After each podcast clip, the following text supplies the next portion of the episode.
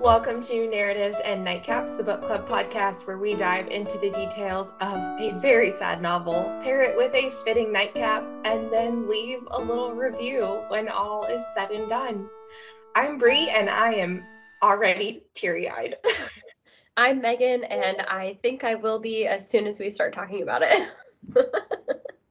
so, well, I guess we'll get to that in just a second, but to drown our sorrows, what are we drinking to pair with part four of The Nightingale by Kristin Hannah?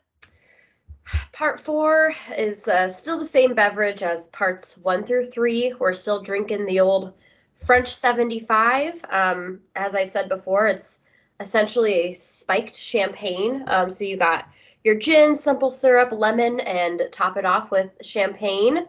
Back in my fancy glass again. Love um, it. But cheers to trying to make it through these chapters because it's going to be really hard. cheers.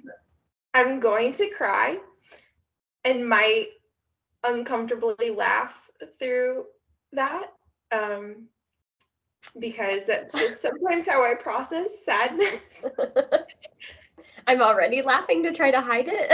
um, try not to cry. So, yeah, cheers. Cheers.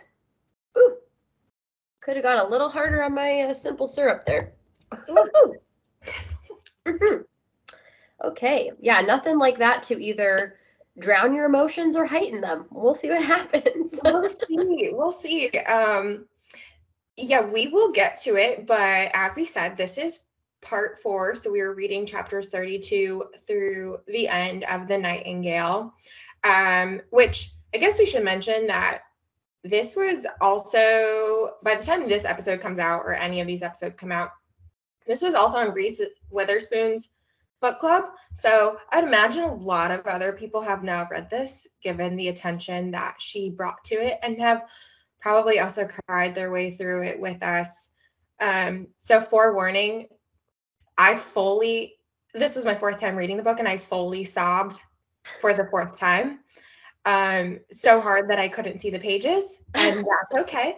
And then I also cried again when I wrote my notes. So there's really no guarantee that I'm going to make it through this without tears.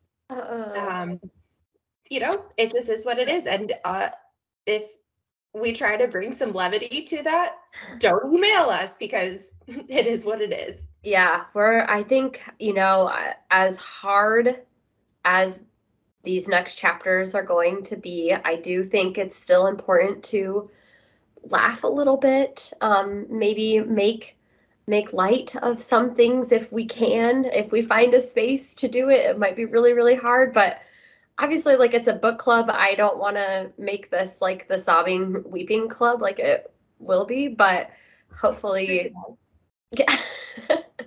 hopefully we can just um, add a little bit of laughing moments as needed without being disrespectful. Yes. That's main point. Also, shout out Reese's Book Club, March pick, The Nightingale. Woo! Solid pick. Solid pick. Um, wondering now, because Reese's um, company is also a production company for major films, if perhaps this will get picked back up again to go back into filming because remember it's been stalled since 2020 since or maybe even slightly before that. So since the pandemic there's been nothing really going on. So i'd be curious to see if um, her picking this up will also bring back some of that um, production aspect. So true. I didn't even think about that but oh wouldn't that be just a lovely little surprise to find out at the end of the month, oh, I would be so happy. But see, then, okay, so like speculating, obviously, knowing that, would she keep the same cast that had probably already signed on with the film, or would she be like, hey, no, it's new, you know, production, new backing for this movie. I want to pick someone totally different. I don't know. I guess it would depend on maybe how far they got into casting for the True. original and like schedules too for the Fanning sisters. But everything I read only talked about the Fanning sisters being cast. Like, so it's not that to say that they hadn't cast other people right for the other roles. But that being said, if they didn't, I could see them sort of starting over. Yeah. Ooh. Ooh. Much to think about. So we'll have to see what happens. Amazing news. Manifest it, make it happen. Yes, yes, yes. All right. Well, before we get into part four, let's do a very uh, high level, 30,000 feet view of what happened so far in The Nightingale. So we have two sisters who are our main characters, Isabel and Rossignol, Isabel Rossignol, sorry, and Vianne Mauriac, who are surviving World War II in France in their very own ways. Isabel and her friends, including the guy that she loves named Gaetan, have established this network to get downed airmen out of France. They cross the Pyrenees Mountains to get into Spain in hopes of getting them back to the UK or wherever they're from. And Isabel is doing all of this under a new identity of Juliette Gervaise, codenamed the Nightingale. I want to mention too that their father, Julien, is also a part of this network. They've had they had a very um, strained relationship with him growing up, but he has been working in the background as a part of this network and does know what Isabel is doing. Vianne lives in Carriveau and she has taken a Jewish boy, Ari, now named Daniel. He is the son of her best friend, Rachel, and is living with them in their house after Rachel was sent off to a camp.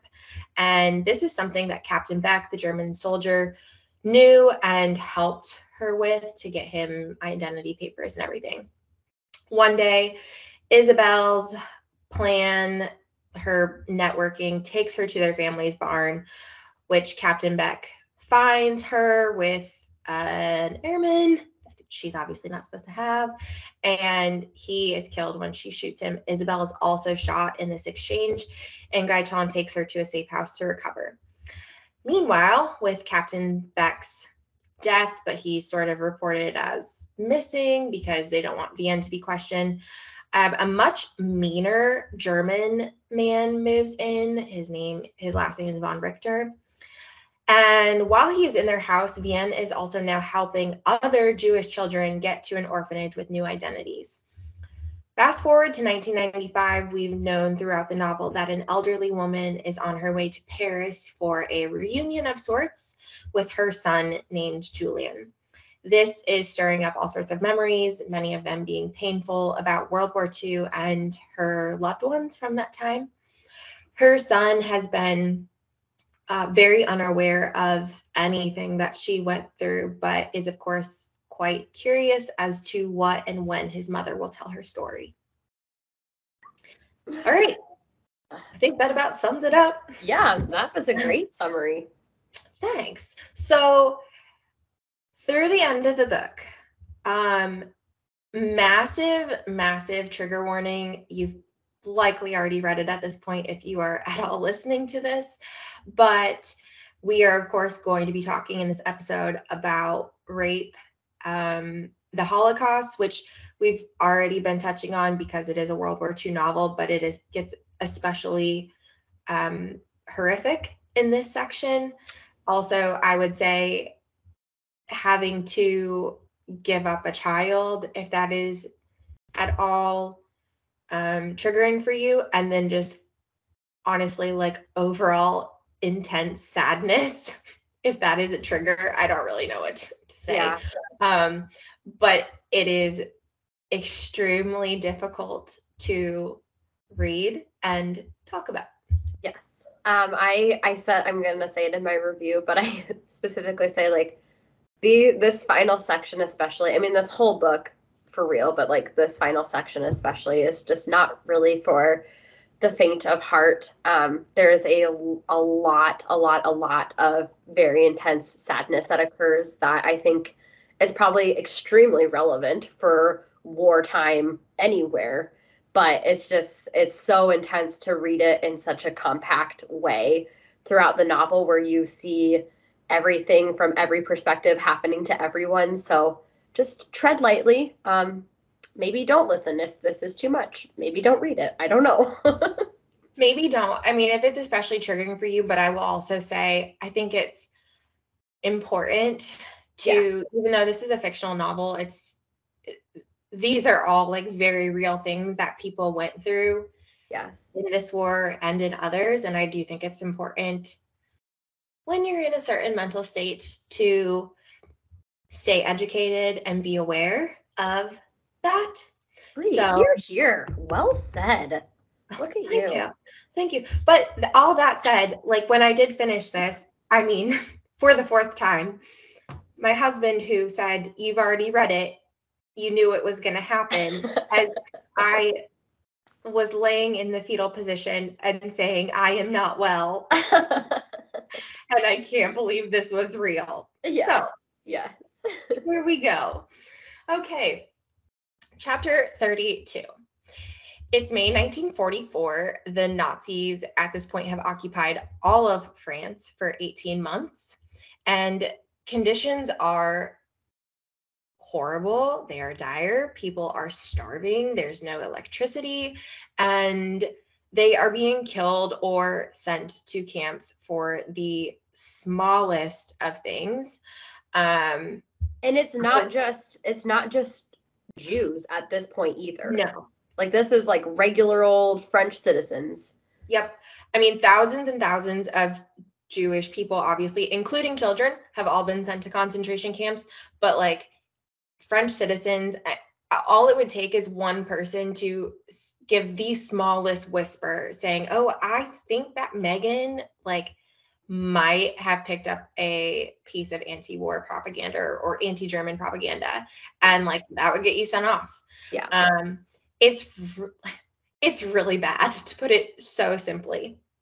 And so Isabelle is trying to stay invisible on the streets of Paris. That's basically how anyone tries to get by is like don't just don't be seen. And then she runs into her father and the book talks about how just how much he's aged in his appearance over the past couple of years. I really think that they all have. There's there's some indicator for just about every main character about how impactful the the war has been on their appearance. And so they run into each other and he warn, warns her that he overheard the Nazis talking about the Nightingale in a meeting, obviously being her. Um, they've been looking for her because she's been so successful in her trips across the mountains. And her father thinks that she should probably take a break for a bit. When they do go their separate ways, which she sort of says she's not going to take a break, there is just this indescribable sadness because every meeting that they have with any person is a meeting that you don't know if it's going to be the last time that you're going to see that person, um, which I just can't even imagine um, having to look at like your father or your mother or your friend or your sister or your child and think I might not ever see them again. Yeah. God damn it, Bree. I don't want to cry right now. sorry, sorry. I'll try to keep it light. Okay. Um, so at midnight, Isabelle's hiding in the dark, waiting for Guy. They hadn't seen each other in eight months. So they're all of their meetings are just these like quick get together, but then someone has to run off. So together they walk into the woods where he's been living with the other guerrilla fighters until they get to his tent. And like I said, they're like every other reunion, this one is also cut very short because she gives him a message that she's also been asked to pass along and he has to leave right away. But he tells her that he'll find her soon. In the past 18 months in Carriveau, Vianne found 13 children in the countryside, or when a mother would just show up and ask her for help and say, Please take my child. And so on this day, she's at her teaching position where she also hides all these children when Von Richter shows up. He pulls her out of the room and questions her about Henri and how she's acquainted with him because he had been arrested and he threatens that he will get her to tell the truth, even if it means questioning her children, which she begs him not to do. The a little grossest part of this, and I think it might come up later, But this guy is so sinister and so evil and so disgusting that like during this part I think it's described that like he gets turned on by her weakness of like her not wanting him to speak or touch or look at her children obviously to protect them. But it's like that that kind of pleading begging like have mercy on my family like turns him on sexually which yeah. then obviously goes a very dark place. But it's just like this i mean just to give you a better picture of how just disgusting this person is especially compared to beck who oh would God. not do that no he is truly awful and vianne is trying to stay so strong in every encounter with him but and it seems like he's been trying to drag out of her what's going to make her show that fear because she yeah. tries to stay really strong and he knows it the second that he brings up the children and she flips and she recognizes it too you know i just gave him what he wanted yeah how can you not in a little in a small room a little while later she had to wait for von richter to show up again asking her about henri and she keeps telling him you know like oh he just works at the hotel you know we have no other relationship but as we know henri was the one that was actually helping her with the false papers for the identities for the children. So she's trying to play it off like they have no relationship. He says and that I think in a sense, sorry to interrupt you again, but like I think in a sense too, it's kind of like, well, everyone knows him. He's the hotel, he's the innkeeper. Like everyone knows who Henri is. It's not just me. I don't have a personal relationship with him or anything like that. Yeah, the hiding in plain sight thing is really, I mean, it obviously didn't work out super well for Henri, but for it did for a long time. It's been yeah. like a few years that he's just been right under their noses. So I don't think we ever find out, not that it was like necessary, but it would have been interesting to know who or how they did find him or find out yeah. what he was doing. I think I mean we find out his ending. Sadly. We do. And it's brief but yeah, I don't know how he got like ratted out, like who told on him, or like if he maybe slipped somehow, or if an officer like has been on to him this whole time and was just waiting for the right moment. Yeah, like we don't really know what happened to get him to this point. Yeah, and it but knowing that information, knowing that Henri has been captured cannot bode well for others. Right because Henri isn't he also like low key in the network with Isabel as well. Mm-hmm. So Isabel, this guy is connected. Yeah, yeah.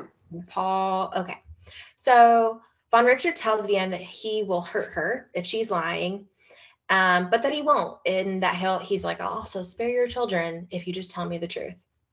She doesn't crack, and when he sends her home, he tells her, "quote pray I do not discover that you have lied to me, end quote. But also on the just the disgusting note of this fictional man, but probably very representative of someone at the time. Yes. Um, he says that he's like, I'd lo- he basically says, I'd love to find out, you know, that you lied to me to like make it even more painful or something along yeah. those lines. It's like just so sadistic, just disgusting.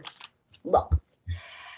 Meanwhile, Isabel is headed to Madame Babineaux's house for her next mission across the mountains with more airmen.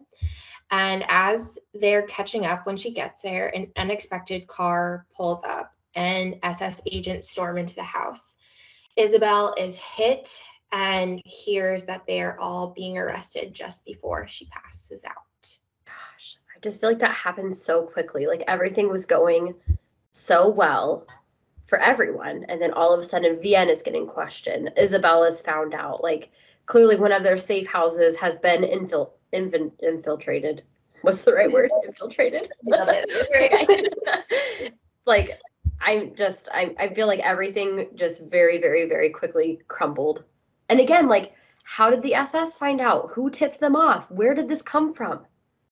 I don't know. I don't know that we ever find out any of this, uh-uh. Uh, that piece of it. I think we just know that they are, you know, found guilty of their crimes and then God knows what happens from there. Yeah. We know what happens, but we know. okay. Chapter 33. When Isabel woke up, she had been tied to a chair and a Gestapo officer hit her. And she's just thinking in this time how their agreement in the network had always been if you get captured, just last two days. And so that's what she's thinking about is okay, I just have to last two days. Uh, everyone else will be able to get away, they'll be able to hide. I just have to last two days.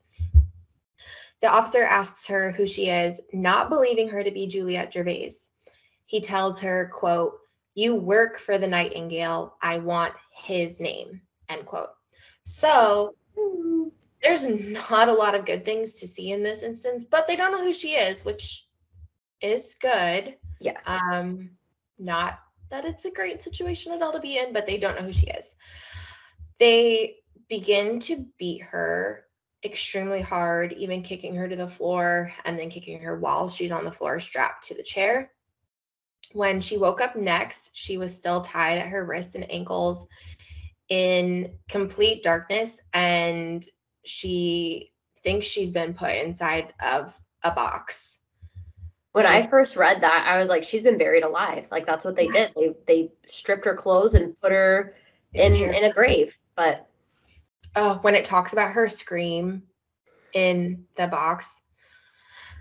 Okay. She is also freezing and ultimately realizes that this box is actually a refrigerator. And yeah, as Megan said, she's naked too. So she's like, I'm going to freeze to death. I am not going to make it.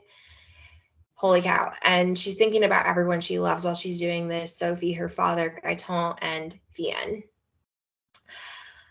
Speaking of Vianne, she is walking in town, and this is so disturbing, but I just for all that I cut out, I felt like I still needed to somewhat capture the horrors that these people were experiencing. And so Vianne's walking in town and bodies are just hanging from street lamps. Another to me, this was another like Handmaid's Tale visual, like oh my gosh, stadium thing. But now this is like because you know in the Handmaid's Tale they would like hang them by the river, just like hey, here's the wall of shame. Yeah, this is this is fucked up. also, for really minor infractions. Yes. Ugh. Yes. So it's also like the talk of the down. People are talking about what's happening in other places. Um, I'm not gonna get into all of those, but if you read it, you'll know that there are descriptions of horrible things that happen in other towns. And so obviously that is the gossip. It's not even gossip, like that's all true, but it's what people are talking about. Yeah. Shockingly, Vianne's father comes up to her and needs to speak with her immediately. They go to meet at Rachel's house to speak privately. And at first, Julien begins to mention his that he has regrets when it comes to raising his daughters, but then quickly gets to the real point of why he's there, which is that Isabel was arrested. Like it's like he has so much that he wants to unload and he obviously knows that he's getting to a point where he doesn't have much time to maybe get that off of his chest and ask for forgiveness or apologize for their past. But he's also like, okay, but I can't, but I don't have time still. and I've got to get, let me tell you what's going on. Yes. Vianne asks what they should do, and her father tells her there's no quote, we that is going to do anything she is going to stay right where she's at in Carriveau and be there for Isabel when the war is over, is what he tells her. And with everything that he is saying, Vianne realizes that he is saying goodbye. And he hands her a letter, which he tells her to read with Isabel when they're together.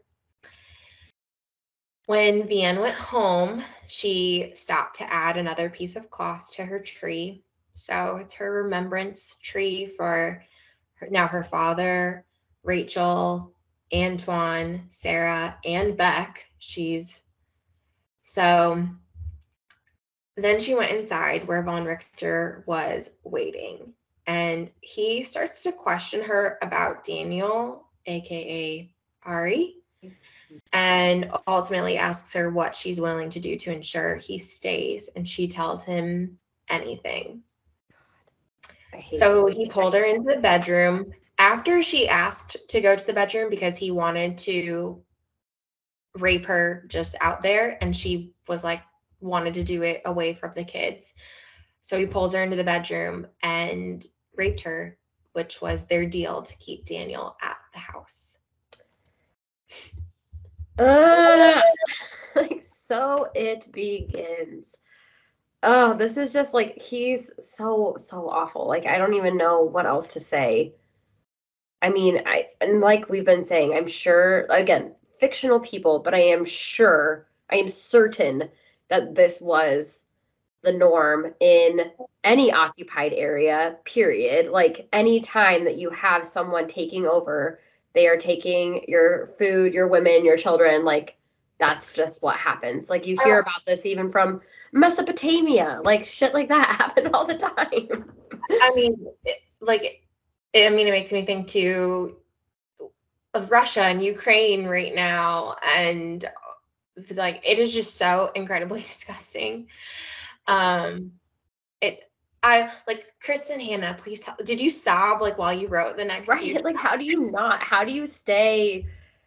passive when you're writing something like this. I just don't know how. oh my gosh. Like crumbled my heart into a million pieces. I know. And I like and again like all she, the only thing she asks is to spare the children. Like I don't want them to see this. I don't want them to hear this. It's like I know what I have to do to keep them safe, but they don't need to bear witness to this which again like that's just a mom's love right there i think. I mean i feel like that takes a very strong person to realize that this is what's going to happen and not accept it but do it in a way that is still saving a little bit of dignity in a sense. No i think it is really strong. It's exactly what i was going to say i mean it, and it sucks like who says oh the woman that's getting raped is a strong woman but like i she knew it was going to happen, which doesn't make it okay, but it's just it's the only way. It's the only outcome that there could be. Otherwise, she'd be dead, and then who would care for her children? Ari would be deported, and Sophie would probably fall victim to him anyway. Right, because he's made comments about her being so pretty too, which is well, and I think even Kristin Hannah kind of mentions like she's growing up, you know, like she, it's wartime, but she is like hitting that puberty where she's turning into she's not just a little girl anymore she's turning into a woman and and things like that. So it's it's definitely noted by the author too in her description. So yeah the fact that i mean if if Vianne wasn't there i guarantee it would be sophie yeah. Which is just as sickening considering she's like 14 if that. Yeah she's a child. Yeah. Ugh. hate him. I know. 34 so, tortured, battered, and struggling to know what day it is, Isabel is continuously being beaten by these men. And I hate this because she's she's tr- trying to think okay how long have i been here? She's constantly thinking about the other people but she has no idea. She's like i don't know if it's been a day. I don't has it been two days? It must have been two days but she can't tell. Finally they just throw a dress at her and tell her to put it on. And then they say a few last things about the nightingale and more statements about her being Juliette. Like it's like they're questioning her, but they're just making statements at her. Right. Like, oh, you're Juliette, right? Okay, well here, here's your identity card back or whatever. yeah. And then they basically say, All right, done with you. And her father comes in handcuffed. breath. It's okay. Breathe. We're gonna get through it. okay. This. Oh man. Okay. Tell our listeners what's happening. you look if you're reading it too. You look and you're like, "Whoa, I don't have that much left." I know. I know. So you're like, "How bad can things really get?" they can get real bad. They can. They can her father tells them that he is the nightingale. And Isabel quickly says, No, no, no, no, no, it's actually me. But they don't believe that a girl could be the nightingale. And so she is thrown into a cell, but has to watch as her father is taken out to a town square and as a firing squad prepared to shoot, he mouthed to Isabel that he loved her. no. I said oh. that in like the kind, like the least. I don't know. There's no way to like get around it. oh gosh. Oh. so like I think the problem is I am just especially with books for whatever reason I just get really empathetic and immediately I'm like, "Oh my god, what if it was my dad?" And then of course I'm like, "It's my dad." I'm crying and like I just need to not do that. oh, no, okay. It's okay. We we all do it. We all do it. Yep, yep, yep, yep. All right. So in pain back in Carriveau, um, gets out of bed and quote from the book, she wanted to kill him, she wanted to kill herself, end quote. She feels like such immense a range of emotions from shame to sadness to anger because of the rape. But she just tells Sophie, hey, I have to run an errand because she has something else that she needs to do, despite the fact that she has her own battle to deal with. So she took the train to the town that had imprisoned Isabel. And when she got there, she found her father's body. Um, they just left it in the town square. Isabel had spent the night in that cell when a German woman pulls up and pulls her out. She, being Isabel, sees Vianne there, and Vianne says that she's there to help, but Isabel tells her to leave. And I think even notions to their father, like, hey, he tried to help too, and that's what happens when you try to help me. So just let me go. Would they have even let her go? I don't think so. That's what I, I too. Because like even Vianne, who's like clearly gesturing like, "Hi, I'm here. Let me help you." I I feel like the Germans just ignored her. Like, get out of here, you French floozy. this yeah, this whole part, I mean, I also I was kind of like, what does Vianne think she's does Vianne think they're just gonna let her go? right. Like what is she I mean, I know why she's going there, but what exactly is her plan of action with this? And and we don't really know. And then I don't even know that there's much that's like we just know what happens with Isabel next. Like Vianne just goes home. She, like, yeah, just gets back on the train and goes home. But like, yeah, to your point, I just wonder. I mean, what was what was her intention? Was she just gonna bring her back home to Carriveau and be like, "Hey, just chill here till the war is over"? I doubt the Germans would have been okay with that, considering they just questioned her as if she were a prisoner of war, pretty much. So Von Richter's not gonna let her into the house. He's no, already sure. picked about the number of people living there. Um, it's just ridiculous. Yeah. Isabel thought that she was also being taken out to be executed, but is instead taken to a truck, which drives her to a set of cattle cars. It is crammed with women and children, but she does see a friendly face, Madame Babineau. She tells her that she can call her Michelin now. Is that how you would say that? Yeah. Michelin star? Yeah. yes. Michelin? I don't think it's Michelin. Micheline. I feel like I feel like probably with a French accent it sounds prettier. but Mm. because we're American, There it is. it sound pretty. Sorry. And so Michelin like assesses Isabel's appearance, which having been tortured for days is not great. Isabel tells her who she really is too, and Michelin says she knew all along. So she knew because Madame Babineau had been friends with her, with Isabel's mom and dad, and she knew all along that that's who she was.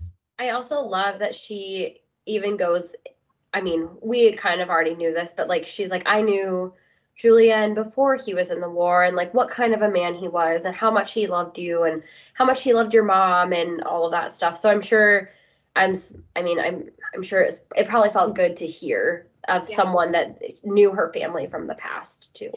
Right, which those are the memories too that I don't know that Isabel has a lot of, Right. Vianne has a few more. Mhm. So when the train finally stopped, SS officers yelled at everyone to get off and get in line. People are just being whipped to form some semblance of a line as they look past barbed wire and see thousands of other women described like ghosts.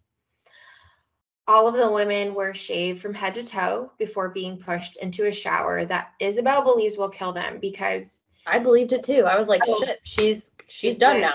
Yeah, and well, you know, we've talked a little a little bit about how the other women or people being taken well one they trusted the french and never expected this but in her line of work i'll say she's heard stories from mi9 and i'm sure lots of other people because she's sort of on this like inside mm-hmm. and so she is expecting that she's going to die yeah. in the shower but she doesn't it's just cold water and then they're given a dress, some dirty underwear, shoes that may or may not fit and likely don't. And all she thinks is, quote, stay alive.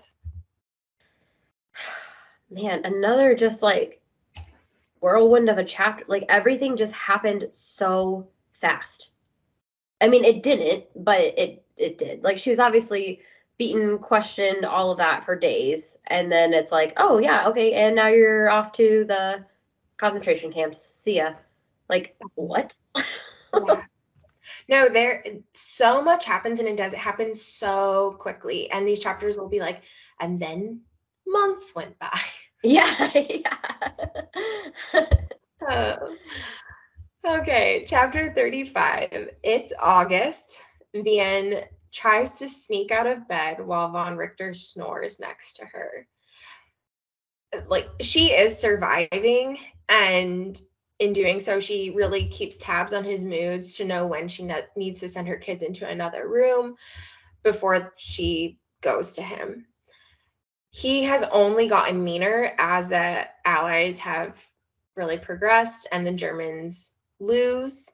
And we're gonna i think i mentioned it more but that's basically happening happening everywhere. The germans are getting a lot meaner because they're losing the war as if they couldn't get worse they do.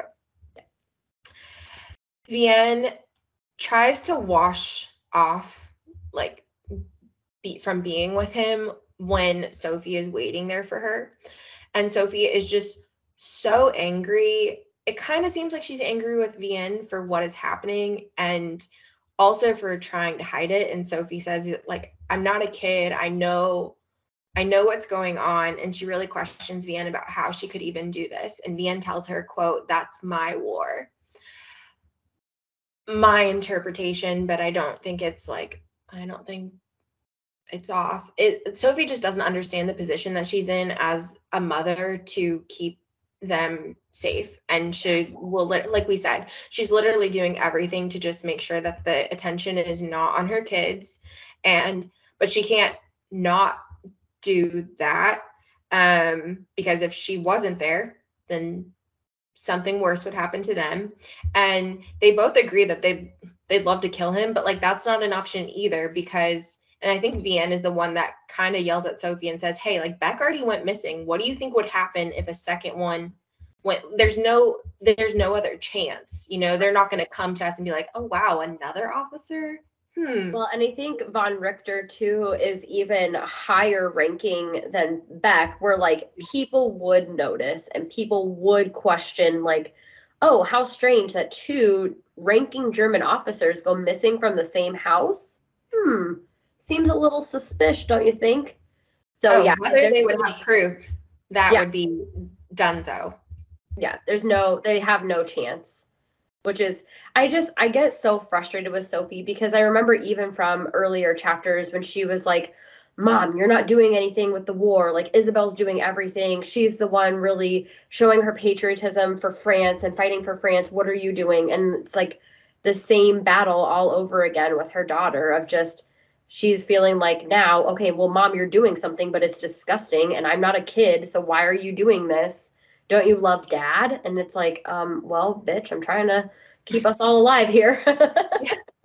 I'm frustrated with her too, but then I'm also think to myself, okay, but it, it seems kind of accurate that yes. and grow she's grown up in an impossible right. situation. And I don't. do.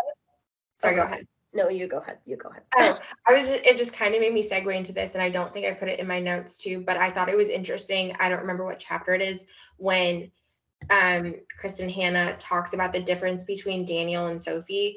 Sophie being someone that remembers before the war, and Daniel not. He doesn't know what he's missing out on because this is all he's ever known. Yeah. And same with the, the other kids when they, they talk about um, walking to go swim one day and everything is just ruins around them. And it's, you sort of think like, do they just think that this is normal? That Right. this is what it's supposed to look like? Well, a parallel I can make to that is um, COVID babies who only knew like wearing a mask and they don't remember, didn't remember a time before that. I had a previous coworker who said, um, you know, his his children were young enough that they, I think they were in either a daycare program or like er, very early preschool type of thing, but they are so used to like looking for hand sanitizer stations and wearing a mask everywhere they went and you know always keeping your distance that like when that stopped being a thing they were like whoa what? Like we don't have to constantly keep our faces covered? This is okay? Like they were like freaked out by it which is crazy to think. Wow. So That's interesting. I mean, also Yeah. makes me think too about like and not real real life, but The Last of Us and the people born um after the this Apocalypse? apocalypse if you will yes um the it- infection the infection um is really interesting. Like um why can't I think of her name? I can only think of like her real name right now. ellie Ellie. Yeah. When they get in the car and she's like, it's like a spaceship. yeah like actually it's a really old car Yeah, actually, that's a very it's an antique. yeah vintage So Vianne goes to teach one day and decides to take the kids for a swim. And she's talking with the mother superior about really Daniel's attachment to her. Um, like at this point, he does view Vianne as his mom. It doesn't really seem like he has any memory of Rachel, which is what they wanted. Like this is exactly what they wanted to happen. It is a good thing. And then suddenly Vianne has to rush away to like dry heave into the bushes. It's the second time in so many days that she's gotten sick and she might be pregnant. I don't know what that means. Ah, yeah. Okay. Lost in thought a few days later, as in Vianne, who is like, oh my gosh, am I pregnant? And going to have this awful man's child. Sophie rushes in to get Vianne because the church bells are ringing and Nazis are marching down the road. Von Richter pulls up and says they'll be leaving, but not before telling Vianne, quote, I'll forget you. I wonder if you can say the same, end quote. Like just a vile, vile man. Just Yes. like really, you're just kicking people while they're down. Really, is what he's doing. Just an asshole. He is. Oh, he's so evil and gross. Another month passes with more Allied victories, and Vianne is really constantly searching for answers about Antoine, Rachel, Marc, Isabel. Vianne leaves to walk one day when she sees Antoine in the distance. He escaped the prison that he was in. When they get home, Sophie rushes to him and says they shouldn't ever talk about the war or what happened. And there's this quote in the book that says, Sophie wanted Vianne to lie, end quote. But I was like, is that Vianne's thought? Is that just Kristin Hannah telling us that? Yeah. Um, but either way, I it's another point where I'm frustrated with Sophie because I'm like, really, girl, you know, I don't I get she's extremely traumatized by everything that they've been through been through and just wants it's the past to be the past and let's not even bring it up. I do feel like, though, to an extent, to me, that just shows still how much of a child she is. Like, she doesn't understand that her father and her mom are like literally going through PTSD and like have been traumatized by the events that unfolded. Like, she can, she feels that she can easily bounce back, leave the past in the past. And I'm one to kind of doubt that. Like, I'm sure that she'll still have nightmares, especially if she walked throughout town and saw like bodies hanging or the fact that her freaking BFF next door got shot in the chest, you know, things like that, I think will still haunt her. But I just, I feel that she genuinely does not understand what the repercussions and you know the the postpartum if you will of wartime looks yeah. like whereas Vianne has already gone through that as a child and understands how people might need to cope when they've gone through something so traumatic like that right and how people change too yes because of all of that yes antoine also asks who daniel is and Daniel sort of replies with the same question. And when Antoine says, Well, I'm Sophie's dad, Daniel immediately rushes to him and calls him Papa. Oh. That's who he thinks he is. Yeah.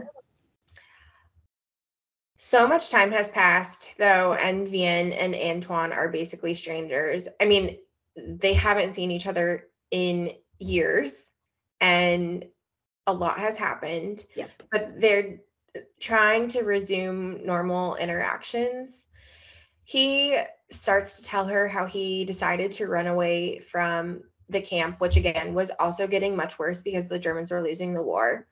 And he had decided that staying and being tortured was a fate worse than death. So it. Gonna go for it. Yeah. And Vianne starts to try to tell him what happened at the house as like they kiss and he is taking her clothes off and she's afraid like not of him hitting her but more of how he'll feel knowing that she was raped and obviously for the like the baby yeah. so he asks her if they quote need to talk about it and she gives this like very shortened version i I imagine it just being rattled off so quickly and then sort of ends on that they can forget the past and move forward. But I, I don't think that she told him the rape. No, I think she was just like, Rachel was sent to concentration camp. These two German soldiers have lived here. Like, this is the shit that went down in town and resume kind of thing. Yeah. It, oh, it's this very brief um description of it and nothing serious. Yeah. Yeah, yes. it makes it sound like nothing actually happened. Um so which is two months later. What?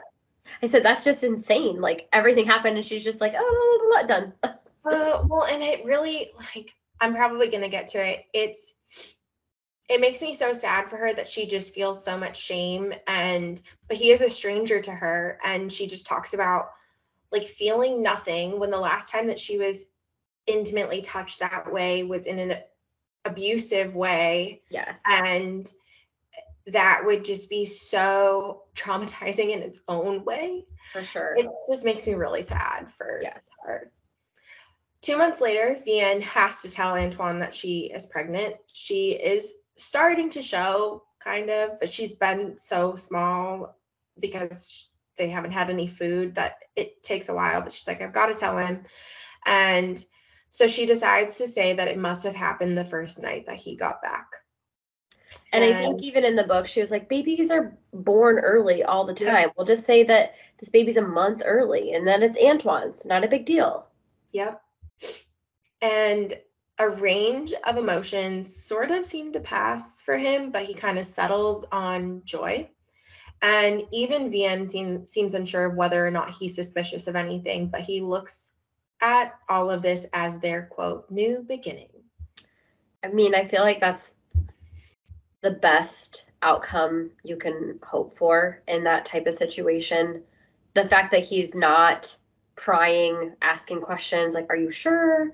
are you sure it's mine? You know, things like that. I mean, I think especially with their past of knowing that they've lost children before, I'm glad that he's like, you know what, this is this is a good thing. This is this is us back together as a family. We can do this. We can all move forward through the through the post-war time and and we'll just be a happy family once again.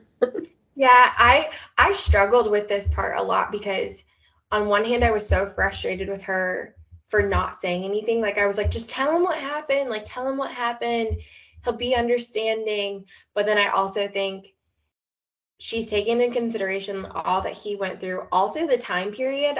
I don't know that even though Antoine does not seem like a bad guy by any means, I just don't know that men were like quite as understanding. Mm-hmm. Um, I will say though, on the reverse of that, he did seem very accepting of like Ari now being his Yeah. son.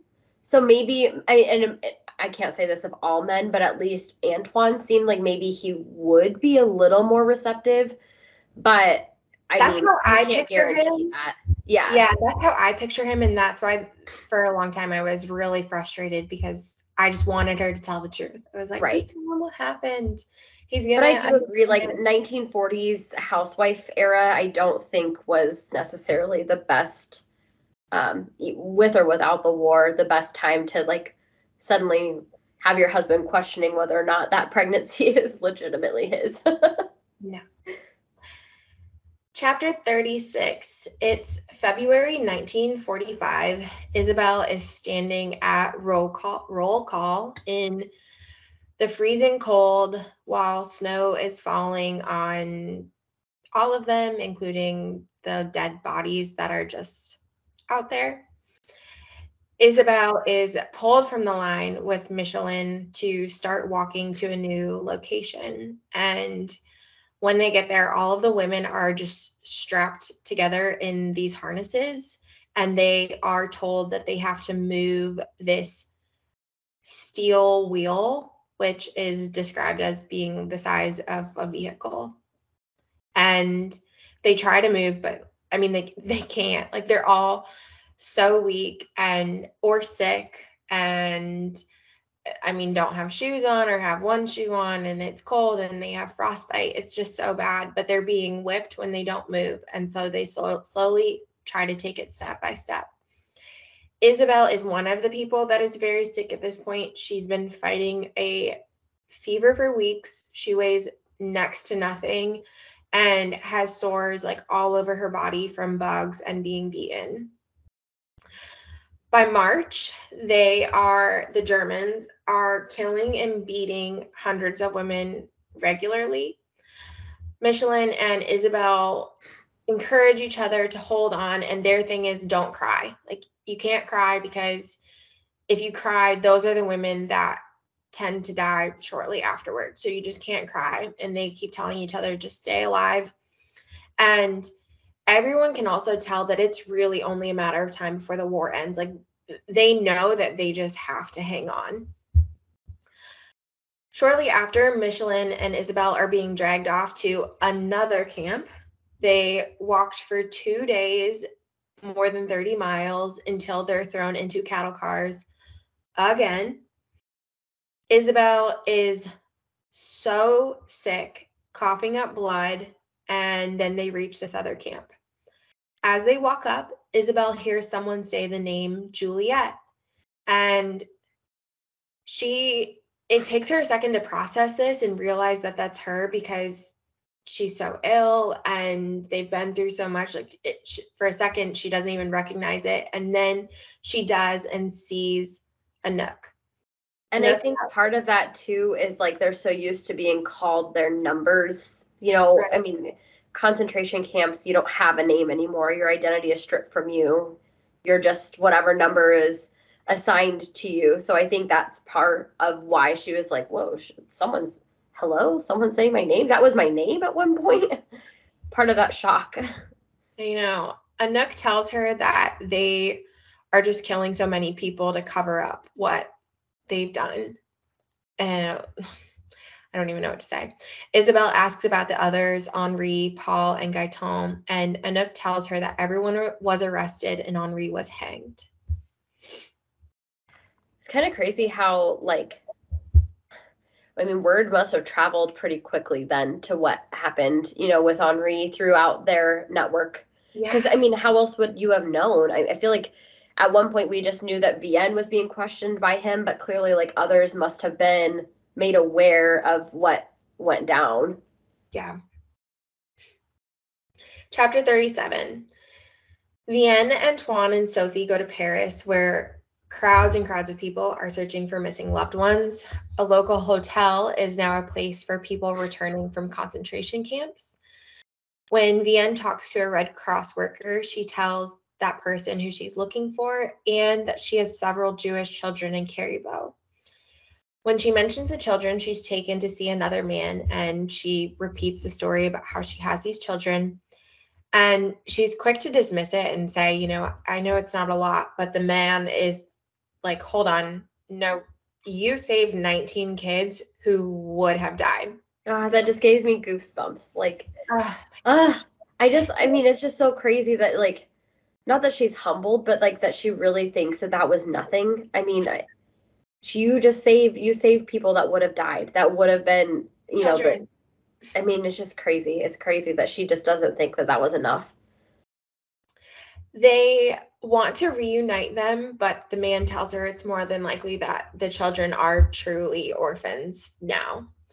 And a worker finally comes up to them with news that Rachel and Marc died and that they can't find anyone by the name of Isabel Rossignol because her papers on her said she was Juliette Gervaise. Vianne doesn't know that. Um, we also we learned that Rachel like only lasted a month when she got to the camp before she was killed. Vianne tells Sophie that Daniel is, quote, truly your brother, unquote, now, and that the baby will be too um, completely innocent of how he or she was made. And because Vianne can sense that Sophie is not totally on board with this baby. And I do like v- like it when Vianne tells her, you know, like there are going to be hard days for e- both of us and we'll be there for each other on those hard days. We'll help each other get through it. Back at the concentration camp, there is an unusual moment at the roll call with the SS officers leaving and a truck of American soldiers arriving. Isabel and uh, Micheline are going to be freed along with all of the other people. In Carriveau, though, Vianne worries about whether or not Isabel is still alive because they've been searching for weeks. They know that camps are being liberated, liberated, but there's no word from her or about her. Antoine and the kids try to cheer her up with like a little show and song that they did for her. It's okay. Uh, I just know where this is going, and I don't think I can look at you while you're saying it. and then two men show up and they are there to take Ari to family in America where he has Jewish relatives. But he has definitely become family to them, and they are also the only parents that he knows, and Sophie's like the only sister he knows. And these men tell her that Vianne can't even stay in touch, that they hope that Ari will completely forget being a part of their family. Oh my gosh, I'm gonna like sob. I can't look at you. I know, I'm so sorry. I'm gonna like, I'm literally like gonna shake sob. This is the hardest freaking part of this book. Ah, we have to edit. We can. We're like such hot messes. oh, okay.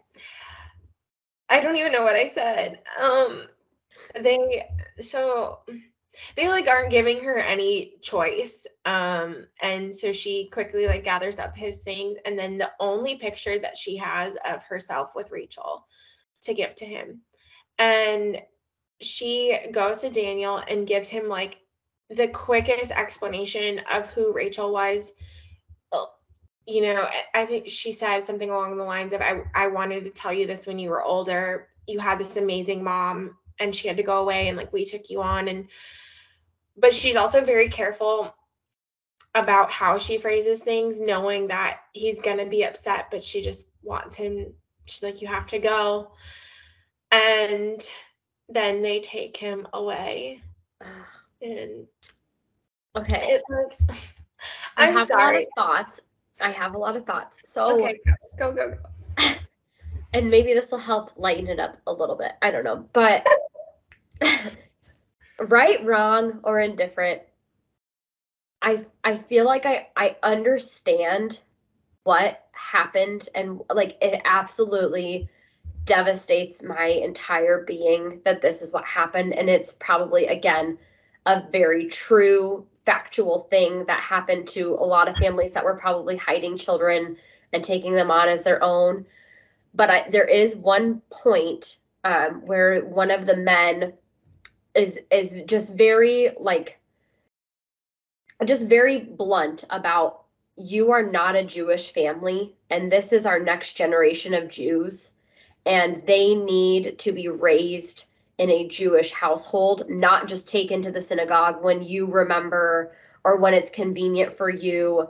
And and so I do think that part of that is just preserving their history and their religion as shitty as it is to take them away from the people that have raised them and loved them for so long and so I, I feel like i i understand where maybe that came from but it just absolutely devastates me it devastates me so badly it, and i just i mean i do wonder though like again like where did Kristin Hannah find out this I, I this is something I never was taught for sure. I, I never even, to be honest, I never thought about it. I never thought about what surviving children had to go through then to be relocated with further family members, you know, just to preserve their religion and their history. I never even considered that. So where did she who who were the real people that had to go through this? I would love to know.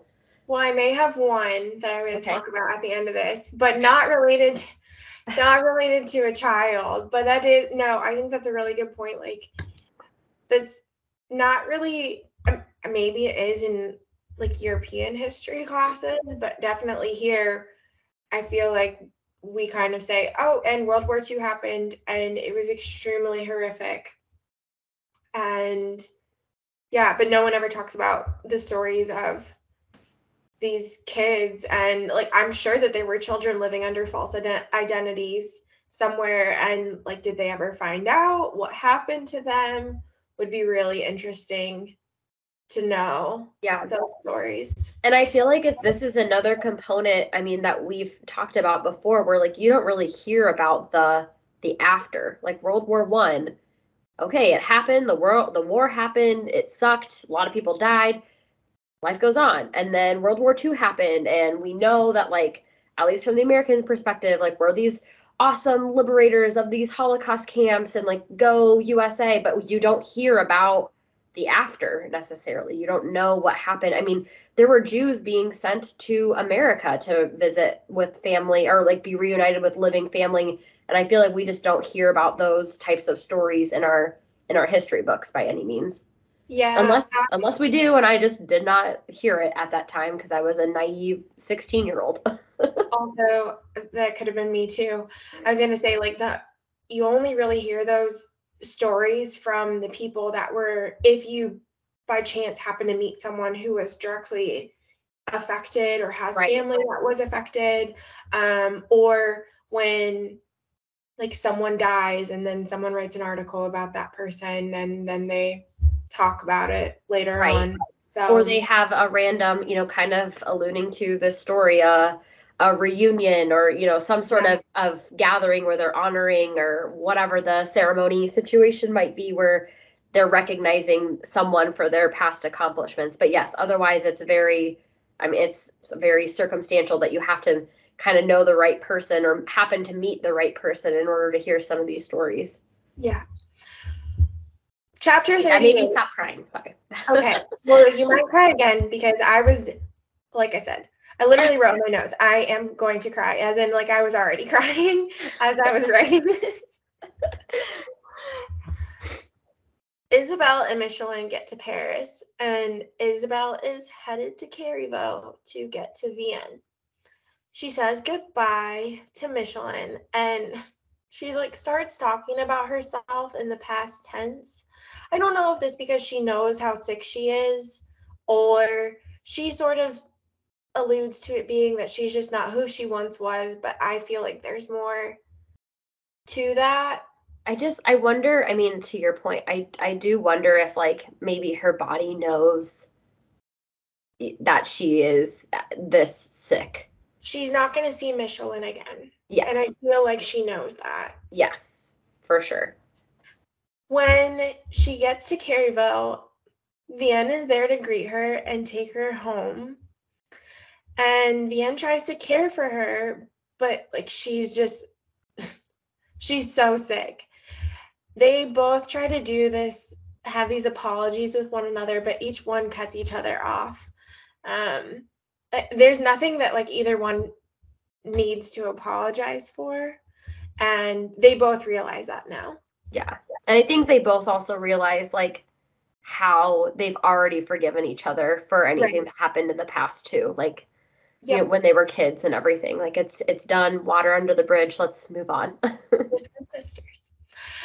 Getting sicker and sicker. Isabel can barely tell like what's real and what's not. She's always sort of remembering or thinking back to what was happening in the camp. She also worries that Gaetan won't know where to find her or she worries that he won't think she's beautiful anymore. And Vianne reassures her that he knows where her home is. Together, Vianne and Isabel finally read the letter that their father left, and it's an apology asking for their forgiveness and letting them know how much he loved them. A week later, Isabel is sitting in the backyard covered with blankets because, despite the fact that it's quite hot out. Like she is just chilled and can't get warm. Vianne comes out to tell her that someone is there to see her, and it's Gaetan.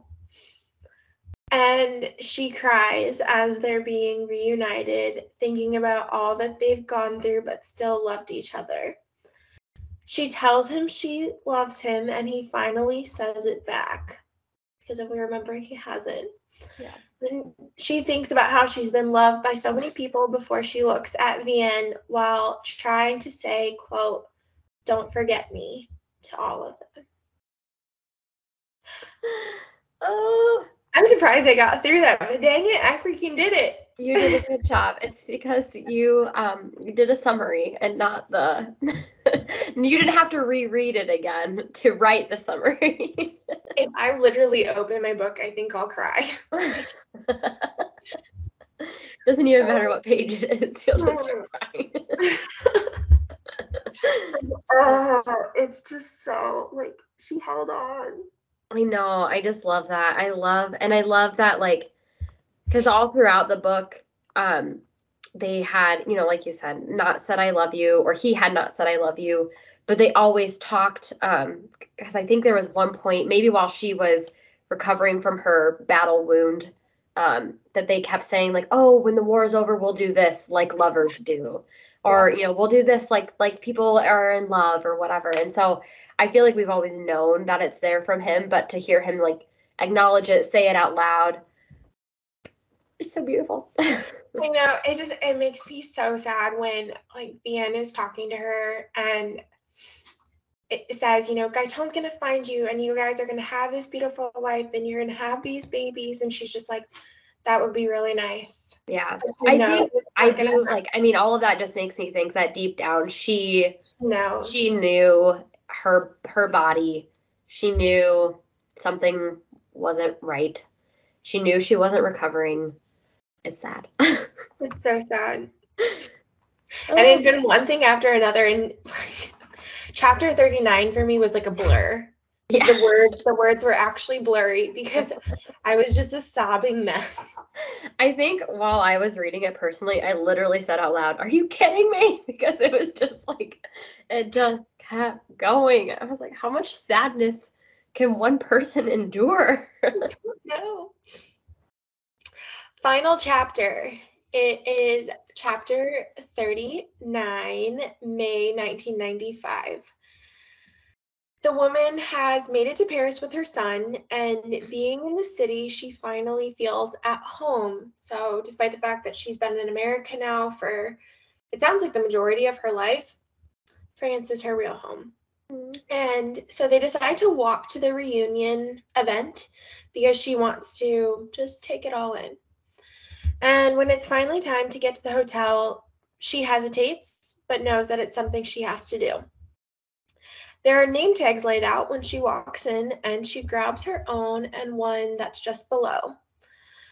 A woman says that everyone has been waiting for her and they'd like for her to say something.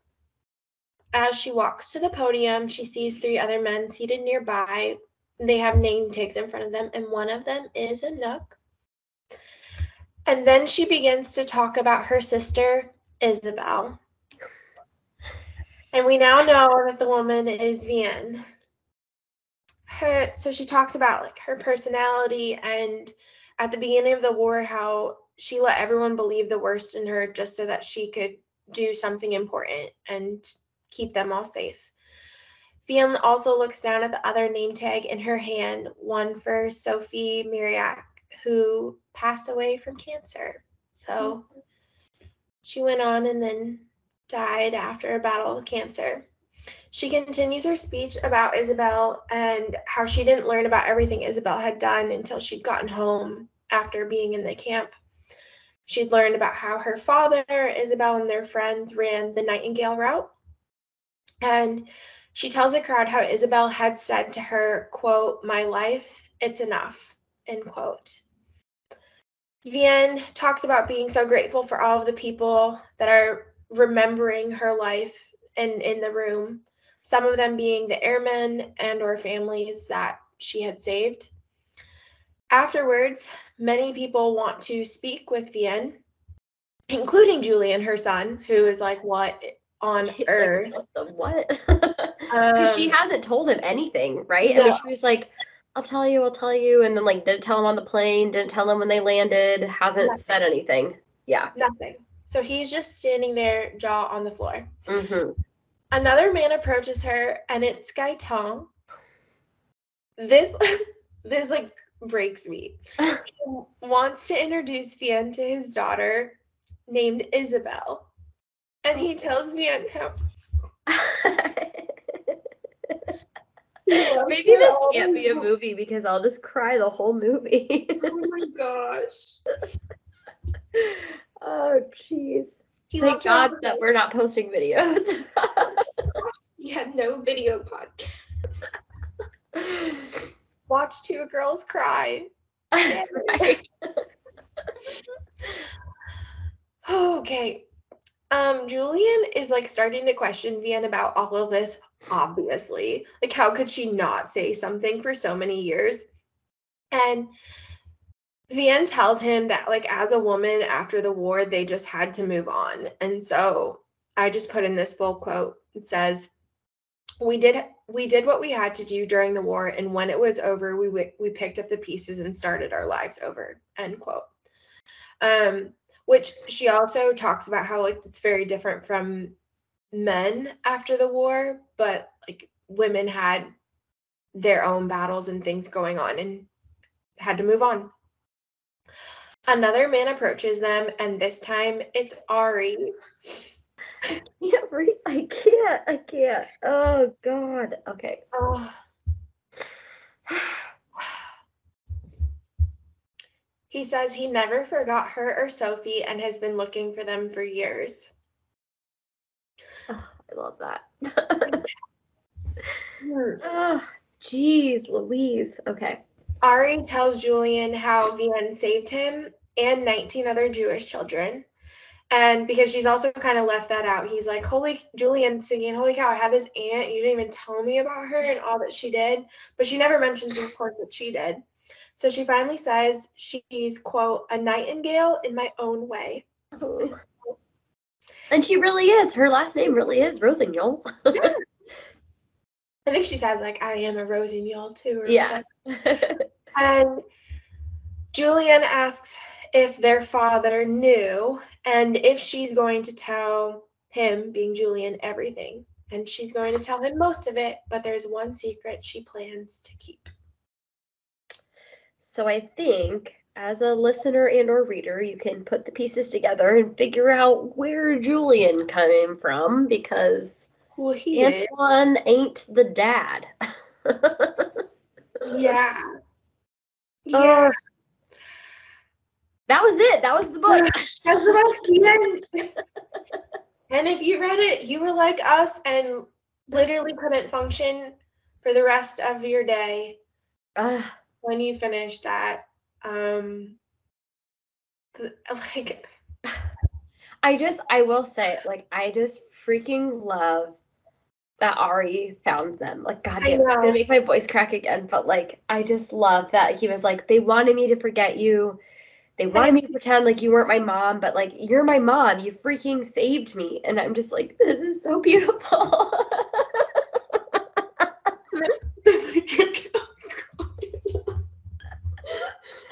oh, sorry. Don't spit out your drink. No, I like that to me was like so perfect that he was there. I like love that Gaetan named his daughter Isabel and also came there to like tell Vianne that yes. oh it is just it, I don't know. It's so heartbreaking. You had asked me at one point, there was, I can't remember if it was the last episode or the one before, there was something I had wanted to say, and I was like, I don't want to give away who the Yes. Last the episode, I think. is. Yeah. Okay.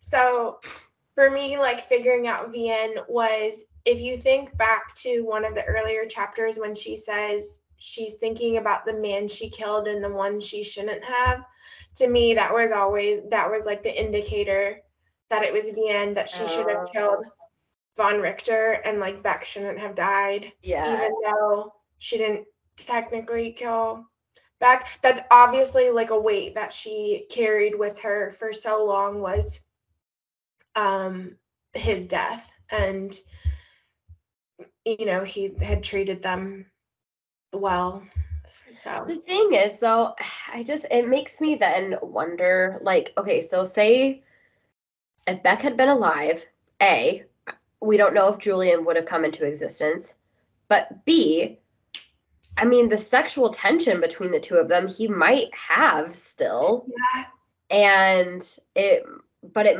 it would have been more of a consenting relationship than Oh, a forced abusive disgusting you know he's just trying to get his thrills with the the local french woman that he's basically holding hostage kind of situation. Yeah. Oh well and that probably would have complicated things too because there was some semblance of real feelings there Mhm. mutually. And i wonder you know i'd be curious to see that play out like antoine coming home but beck is like still there? Like what? Awkward. Um, on a happier note, I did some very brief research, okay like very, very brief research into who this could possibly or who one of the characters could be about. And I think that it's pretty safe to say that this woman, in all likelihood, at least somewhat was an inspiration for the novel. I don't know. I didn't talk to Kristin Hannah about it personally, but I feel like it's a pretty safe assumption. okay So, um, most of my information is pulled from Wikipedia because I will not pay for the New York Times to let me read the article, but I will link it for anyone who does subscribe in that matter. And I will also link Wikipedia for the rest of the world. So, um, I'm also going to butcher this name, but Andrée de Jongh, okay, was a member of the Belgian resistance in World War II. She led the Comet line, which is probably not pronounced Comet, but gosh dang it, that's how it is spelled the English. So Comet it is. So she led the Comet Line, which assisted Allied soldiers and airmen out of Belgium into neutral Spain so that they could get back to the UK. She helped 118 people, including 80 airmen, before she was captured and imprisoned in 1943. She did survive and actually, unlike Isabel, lived to be 90 years old until she passed away in 2007. Wow. So she Yeah. was also sent to a concentration camp after Mhm. her arrest. Yep. Wow. Yeah, yeah, yeah. So I don't know who inspired the other stories, but I thought that that was like a nice little tidbit of information and a bit of a happier um, ending for this story. That's crazy. So I, I guess I didn't realize that Spain was also neutral because I think was it is it Switzerland or Sweden Switzerland. is usually the like neutral country yeah, or whatever. Like I'm Switzerland. Can that yes. Yes. And so I didn't realize that Spain was also neutral, which then makes me wonder, um, you know, during all of their passing from the mountains into Spain, it sounded like they had to like creep and crawl and like avoid their soldiers. Yeah, I, so I don't know enough about that, but no, I agree with you because I noticed that too. It makes me wonder if they were maybe neutral in World War II, but individually didn't have the best situation going on. I don't know. Good point. Good point. Because that was said in the book was, hey, you don't want to avoid the German only to end up in a Spanish prison. Right. And they would always have to get to the British consulate to get back. So yeah. Huh. I don't know. I don't know enough about Spain's history and government, right. but that's kind of those are my inferences. yeah, no, I think that those are those are exactly what I was thinking as well. I just I was curious if um if maybe they were just more like border patrol specific because they're like, well, I don't want to I don't want to start something with Germany because I'm like letting people in kind of situation too. Also true, like that I'm sure that wouldn't have been great and they're probably protecting their own borders, thinking that, wow, if they're invading these other countries, the last thing we want is for them to come here too. Right. Right. Mm. But now it makes me curious if Spain was an ally. Sounds like they weren't. They were just neutral. They just did their own thing. Whatever. I need to clearly reread about World War II. Same, but I'm gonna need to take a second before I do because this book destroyed me. Yeah, there's just like way too much tragedy. And it just I like I hate to say this because this is a parallel I don't want to make, but I just wonder how much is going to come out after the war with Ukraine ends and we find out like all of the devastation cuz I wanted to come in and be like oh, you know, as much as this was absolutely terrible, we'll never see something like this again. And I feel like we are like literally in the middle of it. It's just yeah. not happening on our soil. It's of course happening with our European allies. So yikes. this is happening yeah. all over again. History repeats itself in a very shitty, not fun way.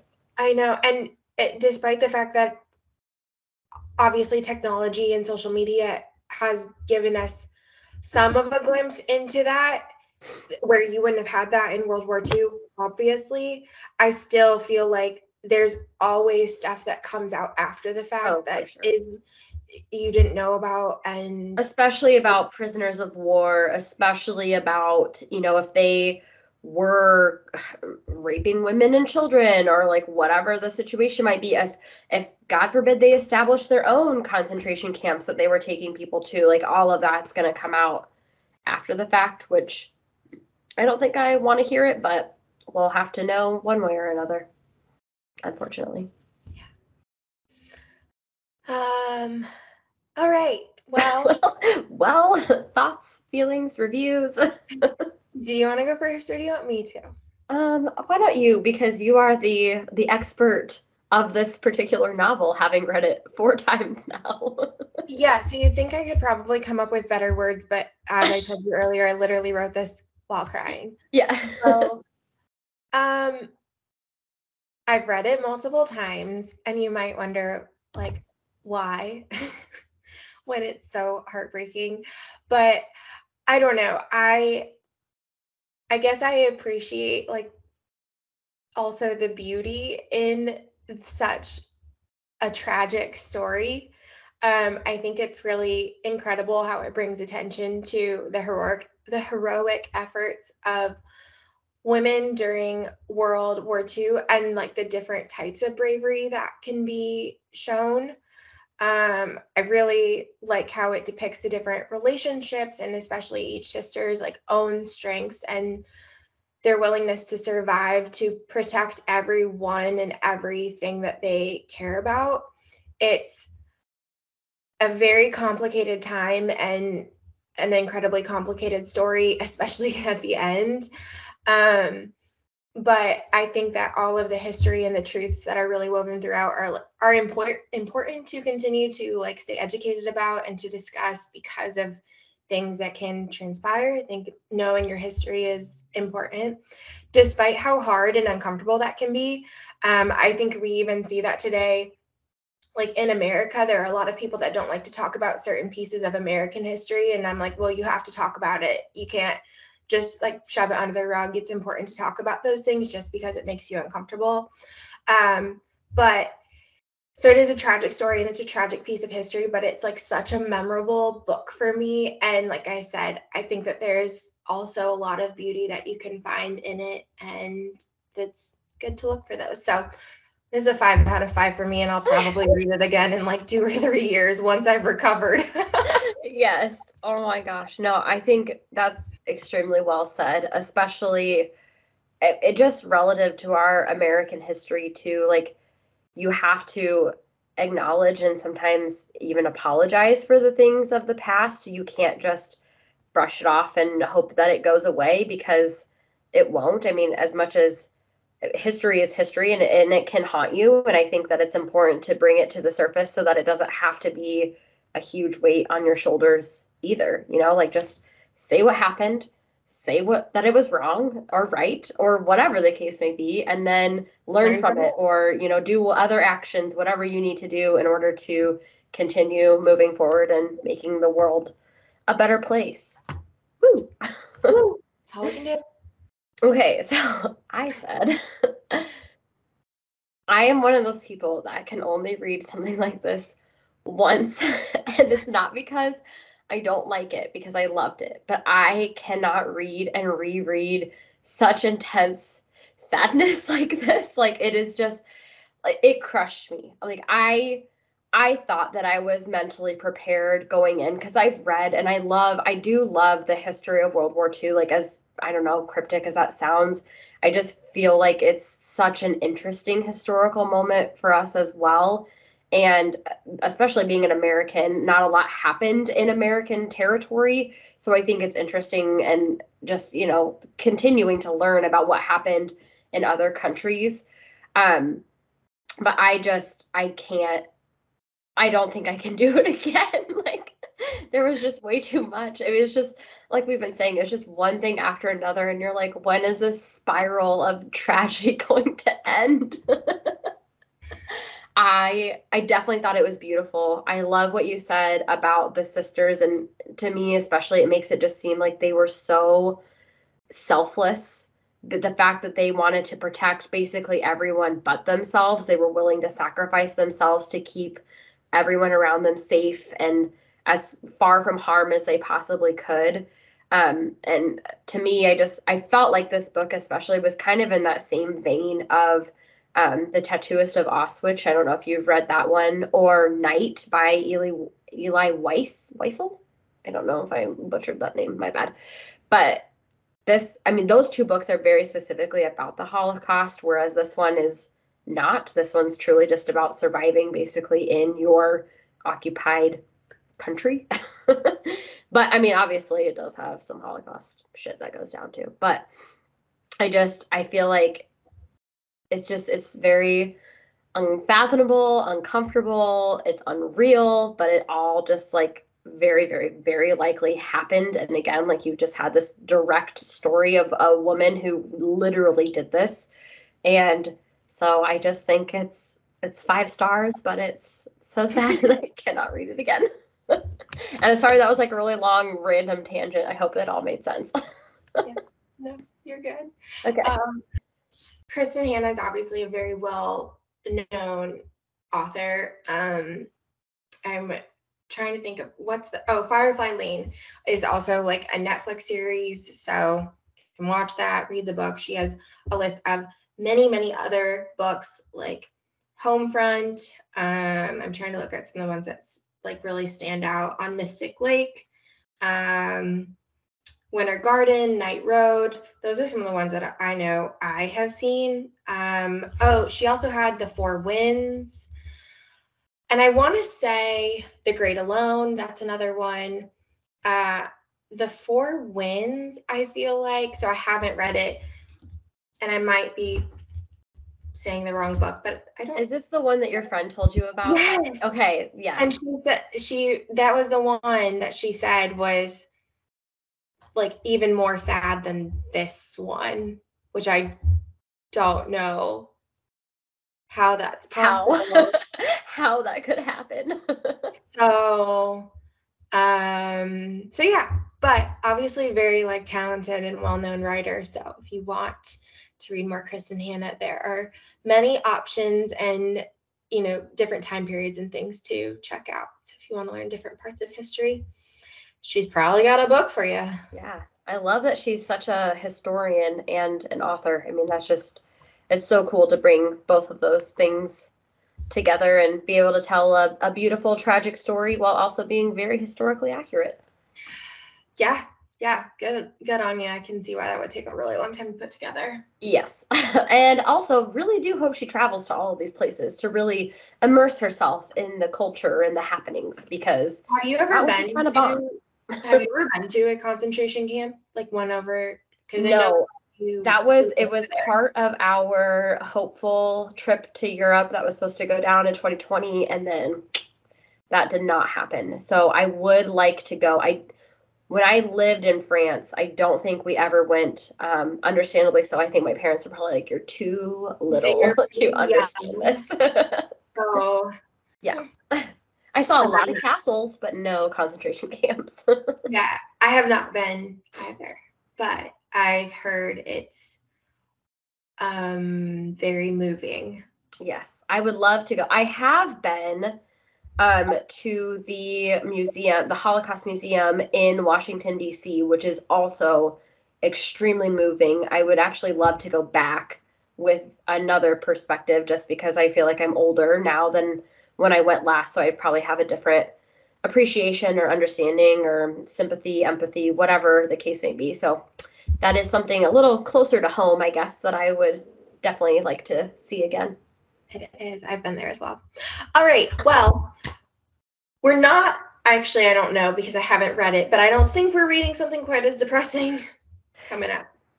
Um, you know, I was just trying to read the summary of it. I don't think it's going to be that depressing. There might be like a little bit of sadness, I'm sure, because like uh, for sure I know that like his wife is dead.